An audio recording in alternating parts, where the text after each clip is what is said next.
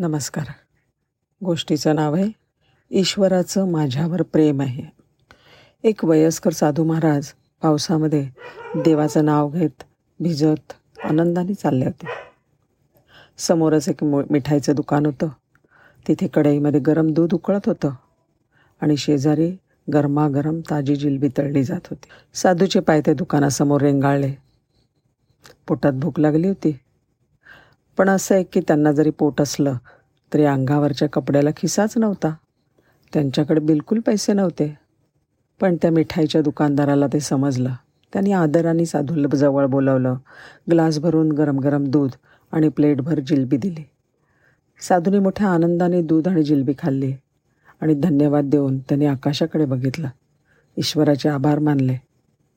आता त्याचं पोट भरल्यामुळे मन अजूनच प्रफुल्लित झालं होतं. आणि त्यांनी रस्त्यावर देवाचं भजन गायला आणि नाचायला सुरुवात केली. त्या रस्त्यावरती समोरून एक नवीनच लग्न झालेलं जोडपं येत होतं. नाचता नाचता साधूचा पाय रस्त्यावरच्या चिखलाच्या डबक्यात पडला आणि ते चिखलाचं पाणी त्या बाईच्या अंगावर उडालं. तिची साडी आणि दागिने सगळं खराब झालं. हे पाहून त्या बाईच्या नवऱ्याला भयंकर राग आला. तो साधूला म्हणला म्हाताऱ्या तुला डोळे नाही का दिले? माझ्या बायकोच्या अंगावर चिखल उडवायची तुझी हिंमत कशी झाली? असं म्हणून तो साधूच्या अंगावर धावून गेला. लोक बघत होते पण कोणी काही बोललं नाही. बायकोने त्याला आवरायचा प्रयत्न केला. पण नवऱ्याच्या डोळ्यातला राग बघून ती पण मागे सरकले. त्या युवकाने काहीही पुढचा मागचा विचार केला नाही आणि साधूच्या मुस्कटामध्ये एक जोरात ठेवून दिले. बिचारा साधू तोल जाऊन खड्ड्यात पडला. मग मात्र तो युवक हसला आणि बायकोचा हात धरून चालायला लागला.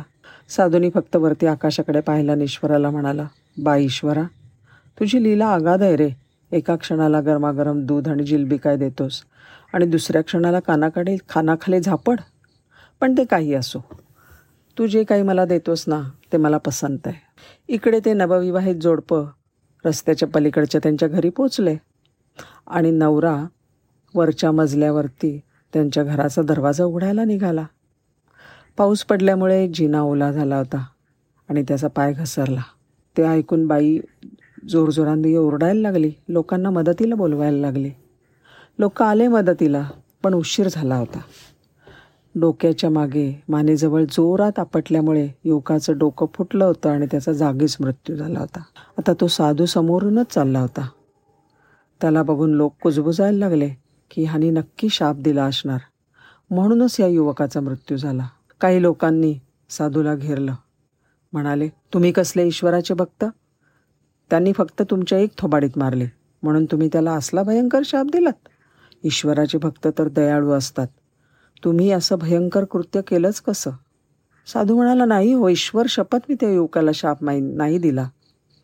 मग त्याचा अकाली मृत्यू झालाच कसा? एक व्यक्तीने विचारलं. हे ऐकून साधीने विचारलं जे काही घडलं त्या संपूर्ण प्रसंगाचं कोणी साक्षीदार आहे का? ते ऐकून एक व्यक्ती पुढे झाली आणि ती म्हणली हो हो हो जे घडलं त्याचा मी प्रत्यक्षदर्शी आहे. साधू म्हणाला माझ्या पायाने जो चिखल उडाला तो ह्या युवकाच्या अंगावर उडाला होता का?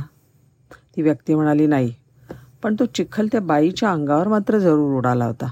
साधू म्हणाला जर युवकाच्या अंगावर चिखल उडाला नव्हता मग त्याने मला कशाला मारलं?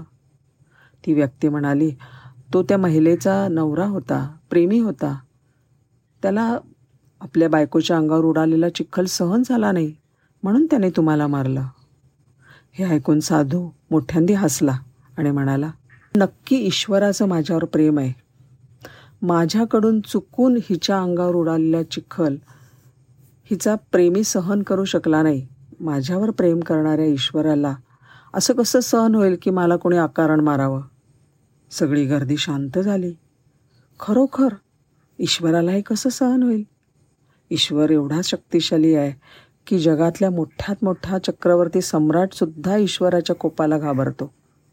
ईश्वराची लाठी दिसत तर नाही पण जेव्हा ती पडते तेव्हा मोठा आघात करते हे बाकी खरं. एवढं सांगून तो साधू तिकडून निघून गेला. धन्यवाद.